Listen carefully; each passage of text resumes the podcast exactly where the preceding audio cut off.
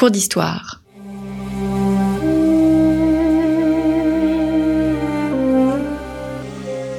Une émission de la rédaction de Storia Voce.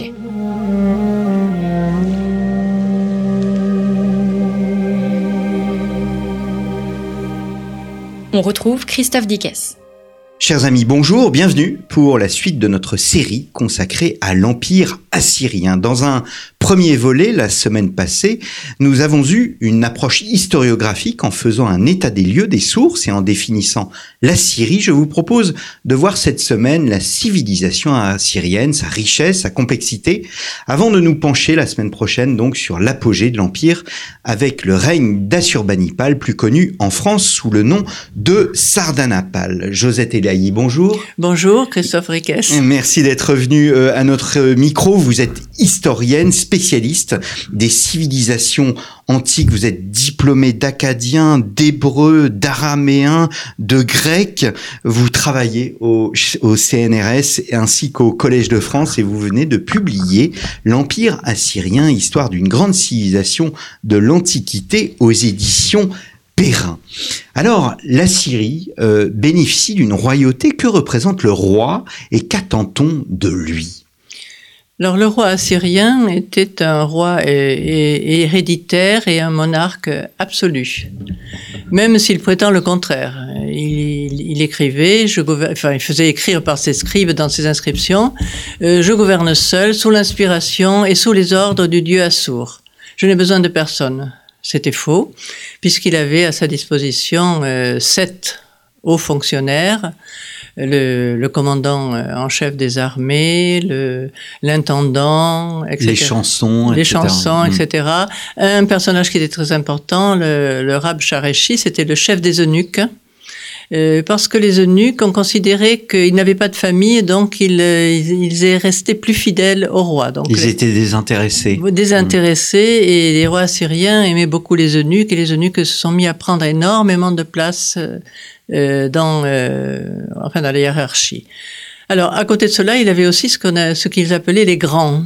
Les grands, c'était des, euh, il y avait entre 100 et 200 euh, grands euh, dignitaires, disons, selon les selon les rois. Et cette fonction était triplée, c'est-à-dire il y avait le titulaire de la fonction, il y avait son remplaçant et il y avait un troisième homme au cas où il ferait défaut. Donc ça, c'est le, gouvernement du... Le gouvernement central. Central, Il y avait une organisation aussi provinciale, parce qu'on l'a vu la semaine dernière, l'Empire, le premier empire euh, de l'histoire de l'humanité, couvrait un nombre absolument considérable euh, de pays actuels. Voilà. Alors l'empire évidemment s'est développé lorsque le, le Tiglat-Phalazar a créé l'empire en 745, la Syrie était un tout petit pays, réduit à une peau de chagrin. Hein. même la capitale, Nimrod, était en révolte. Donc lui, il a conquis énormément de territoires, mais euh, l'apogée de l'Empire, c'est effectivement sous euh, le, dernier grand roi, Assurbanipal.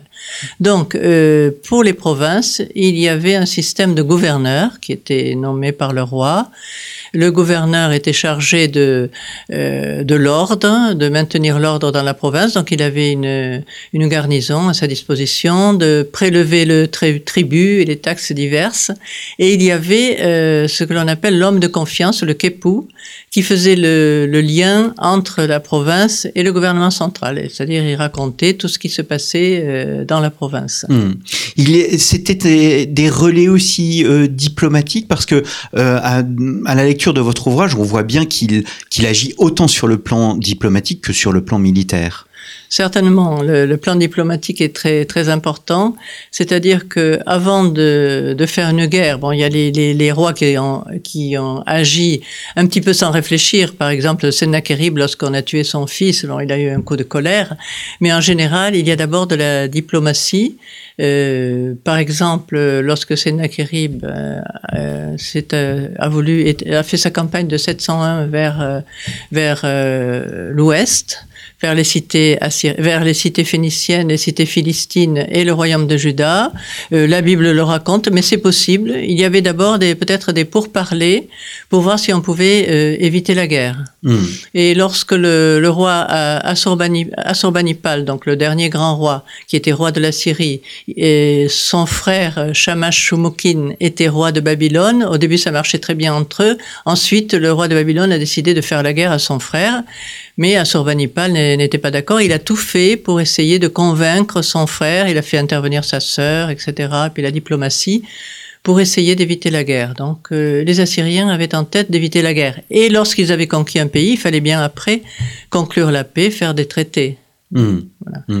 Est-ce que euh, on a une idée des structures juridiques et, et euh, d'un état de, du, du droit à cette époque? C'est très difficile de le savoir? Euh, Écoutez, euh, le, on a le, à une époque plus ancienne le fameux Code d'Amourabi. Hein, oui. Et par la suite, pour l'époque néo-assyrienne que j'ai étudiée, il y a quelques recueils de droits. Effectivement, je crois qu'il n'y en a pas tellement. Hmm. Euh, hmm. La majorité, c'est autre chose. La majorité, de façon étonnante, ce sont les, les tablettes divinatoires. Hmm. Hmm. Oui, c'est-à-dire que, le, et vous le montrez bien, on en reparlera un peu plus tard peut-être, euh, la, euh, le monde culturel est très imprégné, bien évidemment, du religieux. Bien sûr. Alors, euh, le monde culturel est imprégné du religieux, c'est-à-dire que tout se décide à travers euh, la religion. Alors, avec des personnages qui sont essentiellement, bon, il y a les astrologues qui lisent les, les signes, les signes astro, c'était très à la mode. il y a les, les devins, qui font des prophéties, et il y a les, les exorcistes, excusez-moi, pour conjurer euh, la magie noire en exerçant euh, la magie blanche. Donc, euh, au niveau du peuple, pour les actes importants, les Assyriens consultaient les astrologues, les devins ou les exorcistes. Et les rois, évidemment, avant de prendre une décision, les consultaient. Lorsqu'ils partaient en campagne, il y avait toujours des, devins, des astrologues qui suivaient l'armée. Hmm. Alors, ils étaient plus ou moins, ils avaient plus ou moins une, addiction à ces choses-là. Euh, un roi en particulier avait une véritable addiction, c'était à Saradon. Euh, pour le, la moindre, le moindre, la moindre action, il consultait les devins. Il faut dire qu'il était, il était malade. Il était atteint d'un lupus, maladie de la peau, donc il avait beaucoup de problèmes. Hmm. Mais euh, la religion joue un rôle extrêmement important. Hmm. Alors j'en reviens euh, à, à, à l'armée. Euh, elle possède une place évidemment importante dans la constitution de l'Empire. la royauté assyrienne bénéficiait-elle d'une armée permanente ou devait-elle faire aussi appel à la conscription? Alors, il y avait les, plusieurs, plusieurs choses. Il y avait la mobilisation, donc euh, la conscription. Euh, ça se faisait en général euh, lorsque les récoltes étaient faites, donc après les récoltes pour ne pas nuire aux, travaux des, paysans. Et les citoyens d'Assour pouvaient se faire remplacer, ils pouvaient payer quelqu'un pour se faire remplacer. Et il y avait aussi les, armées de métier. Alors elles sont de, de plusieurs sortes. Euh, il y a les, les, gardes, la garde rapprochée des, du roi, les, les gardes d'élite. Il y a la garde de la reine. Il y a toutes sortes de, de corps d'armée euh, qui sont des gardes permanentes.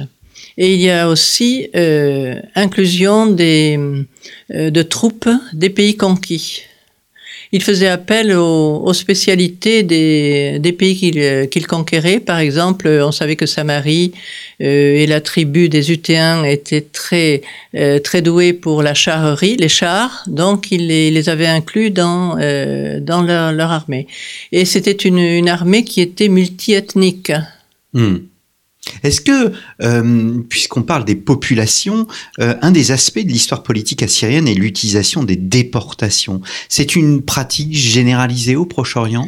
Oui, alors euh, on a cru que c'était une spécificité des Assyriens, pas du tout. Toutes les civilisations de l'Antiquité pratiquaient les déportations. La différence, c'est que on a beaucoup de sources assyriennes. Donc on décrit en détail les déportations. Alors pourquoi les, rois assyriens faisaient des déportations Lorsqu'il y avait une révolte dans une cité, pour éviter une nouvelle révolte, il fallait déporter la, population de cette cité ailleurs. Hmm. Euh, l'exemple de la cité de Tyr, euh, qui était sur une île, euh, n'a pas pu être conquise par les Assyriens. Par conséquent, pendant tout l'empire assyrien, Tyr n'a cessé de se révolter. Alors, ils pratiquaient ce qu'on appelle les déportations croisées, c'est-à-dire euh, ils prenaient la population d'une cité à l'autre bout de l'empire et ils échangeaient avec une cité euh, de l'ouest vers l'est, etc. Alors, euh, la vitrine qu'il montre, c'est que ces déportations étaient très positives. Il montrait sur les bas-reliefs les familles qui étaient transportées confortablement sur des chars à bœufs avec leurs enfants, leurs meubles, un petit peu tout. Ensuite, à l'arrivée, on leur donnait une maison, une, bonne fonction, euh, etc. Ils étaient très bien traités. Mais la réalité, Mais la réalité était un peu hmm. différente. Évidemment, c'était des voyages qui étaient très pénibles. Il y avait beaucoup de, euh, de décès pendant les voyages il n'y avait pas toujours assez de nourriture pour les, pour les nourrir. Hmm. Quelle est la, place de l'esclavage dans la société assyrienne? Alors l'esclavage, il a peu de place, euh, contrairement à ce qu'on voit dans le monde euh, grec, par exemple l'esclave marchandise. Euh, je crois je ne crois pas vraiment que ça existait dans l'Empire assyrien parce qu'il y a la notion de ourdou qui signifie serviteur. Et chacun était serviteur de la personne qui était au-dessus dans la hiérarchie. Hmm le roi étant lui-même euh, serviteur du, du, dieu Assur. Donc, euh, il y avait ce, ce système et euh, ce qu'on peut appeler les esclaves, ou plutôt les serviteurs, ils avaient beaucoup de, de possibilités. Ils pouvaient se marier, ils pouvaient rester en justice. Euh, alors, il y avait les, les, les, esclaves pour dette, c'était aussi pour une durée limitée de temps. Il n'y a pas cette notion d'esclave marchandise. Euh, il y en a même qui, de, qui occupent des postes très importants et qui ont eux-mêmes leurs propres serviteurs, leurs propres esclaves, qui ont leurs propriétés, qui deviennent euh, riches, riches très mm. importants. Alors lorsqu'ils ont une propriété, leur propriété revient à leur maître euh, lorsqu'ils décèdent. Donc c'est pas du tout la, la notion d'esclave dans l'Antiquité classique. Mm, mm. Alors venons-en à, à l'économie et à la société. Que dire des structures économiques? On imagine une économie essentiellement tournée vers l'agriculture? Oui, bien sûr. L'agriculture joue une, place très importante. Euh, l'agriculture et, l'élevage. Hmm. Et la difficulté, c'est que euh, lorsque l'empire s'étend euh, énormément, il y a aussi une concentration dans les villes. Alors il y a un petit peu un déséquilibre entre l'agriculture de départ et les villes qui sont de plus en plus peuplées. Donc la relation entre le producteur et le consommateur. Alors ça, c'est un petit peu difficile, mais euh, les paysans sont, il y a un système de fermage et bon, il y a au départ, euh, ils doivent fournir une certaine part de récolte et s'ils ne la fournissent pas, eh bien à eux de, de payer, par exemple, l'esclavage pour dette, euh, hmm. etc. Enfin, ce sont des systèmes euh, classiques. Mais les rois syriens euh, essaient quand même d'aider les paysans et de développer l'agriculture. Ils sont très intéressés par euh, tout ce qui est pastoral. Euh, certains d'entre eux, comme Sennacherib, ont introduit les, les, les parcs, par exemple, euh, les, les, parcs euh, zoologiques et les parcs avec des espèces d'arbres et de plantes assez exceptionnelles. Donc, ils, ils protégeaient tout cet environnement. Ils faisaient même des parcs paysagers avec des, des petits cours d'eau, des petits ponts. Euh, des jardins à l'anglaise. Des jardins à l'anglaise. Et euh, probablement, ce sont eux qui ont inventé les, ce qu'on appelle les jardins suspendus de Babylone. Hmm. Euh, ça a été fait auparavant par les Assyriens.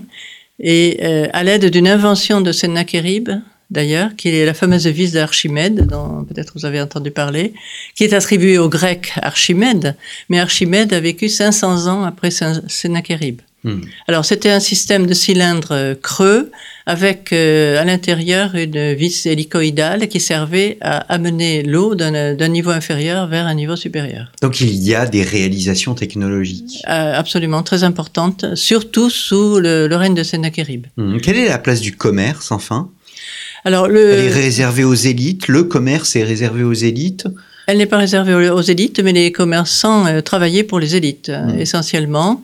Et il y avait toutes sortes de commerçants. Il y avait le, le, le Tamkarou qui était libre aussi, qui travaillait pour lui. Et euh, il y avait des comptoirs commerciaux euh, qui ont été installés. Alors ça, c'était avant l'Empire assyrien en particulier. il y avait un grand comptoir commercial en Turquie, le comptoir de Kanesh qui était très prospère et qui a apporté beaucoup de, de richesses en Assyrie. Hum, hum. Euh, je voudrais euh, en venir à, je voudrais revenir sur le fait euh, religieux tout de même. la civilisation assyrienne a une conception binaire du monde très manichéenne? Très manichéenne, oui. Alors, il y a, ce qui est intéressant, c'est que Sennacherib, pardon, oui, Sennacherib a essayé de faire une réforme religieuse. Parce que euh, c'est un polythéisme, on a parlé d'énothéisme, mais je ne pense pas, euh, plutôt un polythéisme avec un dieu principal. Assour. Oui, mais euh, le dieu principal qui était le dieu d'un roi, d'une ville, d'un pays, mais il y avait à côté les, les, les autres dieux, hein, ils avaient leur place. Hein. Mm. Par exemple, le, le, dieu Nabu qui était le dieu des scribes, le dieu Shamash qui était le dieu de la, du soleil, de la divination, etc. Tous ces autres dieux avaient le, leur importance. Alors Sennacherib, le, le, le gros problème, c'était la, euh, le, le, combat entre Babylone et Assur. Mm. Deux civilisations extrêmement brillantes, tout, tout, toutes les deux, mais l'une était gouvernée par le dieu Assur et l'autre était gouvernée par le dieu Marduk. Mm. Alors il y avait des combats euh, incessants de, de, dieux, de prêtres, euh, bon ça n'en finissait pas. Et Sennacherib a pensé unifier les, les, les deux religions. Donc il a fait réécrire l'histoire de la création par ses théologiens. Mais il a quand même euh, gardé une première place à, à Assur. Hein. Marduk est venu derrière. Bon, il a, il a pensé que ça changerait les relations entre Babylone et Assur, parce que c'était vraiment le, le, le, gros ennemi d'Assur, euh, la Babylonie, c'était un gros problème. Mm. Euh, finalement, les, les sociétés n'acceptent pas tellement bien les réformes, hein, déjà dans l'Antiquité, et euh, Sennacherib s'est fait assassiner. Enfin, c'est une des raisons, parce que l'autre raison, c'est qu'il n'avait pas désigné son, son fils aîné comme prince héritier. Mmh. Et c'est son fils aîné, euh, qui l'a, qui l'a assassiné. Une dernière question, euh, Josette Elahi. Être en guerre, c'est aussi être en contact avec d'autres cultures, d'autres mondes. La Syrie est-elle renfermée sur elle-même ou est-ce qu'elle reçoit des influences externes? La Syrie est très ouverte, euh, sur tous les plans culturels. Euh, alors, euh, et religieux également, c'est-à-dire que c'est une religion polythéiste, donc très tolérante. Euh, l'assyriologue Jean Bottero, qui était prêtre à l'origine, disait que les, polythéismes étaient plus tolérants que les, monothéismes. Mais en tout cas, en ce qui concerne la Syrie, c'est que lorsqu'il y avait chez, un pays conquis un dieu qui leur paraissait efficace, ils l'intégraient dans le, dans le panthéon assyrien. Mmh. Donc c'est une civilisation très ouverte et qui a beaucoup emprunté à la Babylonie. Et la Babylonie a aussi beaucoup emprunté à la Syrie. Oui, pour les langues aussi, pour les langues. Hein. On voit que les deux sont, sont, sont bien euh, mélangés. Merci beaucoup, Josette Elahi, d'être revenue à notre micro. Donc l'Empire assyrien, histoire d'une grande civilisation de l'Antiquité. Euh, votre livre est paru aux éditions Perrin. Il nous reste à voir ce règne, l'apogée euh, de l'Empire assyrien avec Assurbanipal. C'est ce que nous verrons la semaine prochaine. Merci beaucoup. Merci à vous. Et à la semaine prochaine.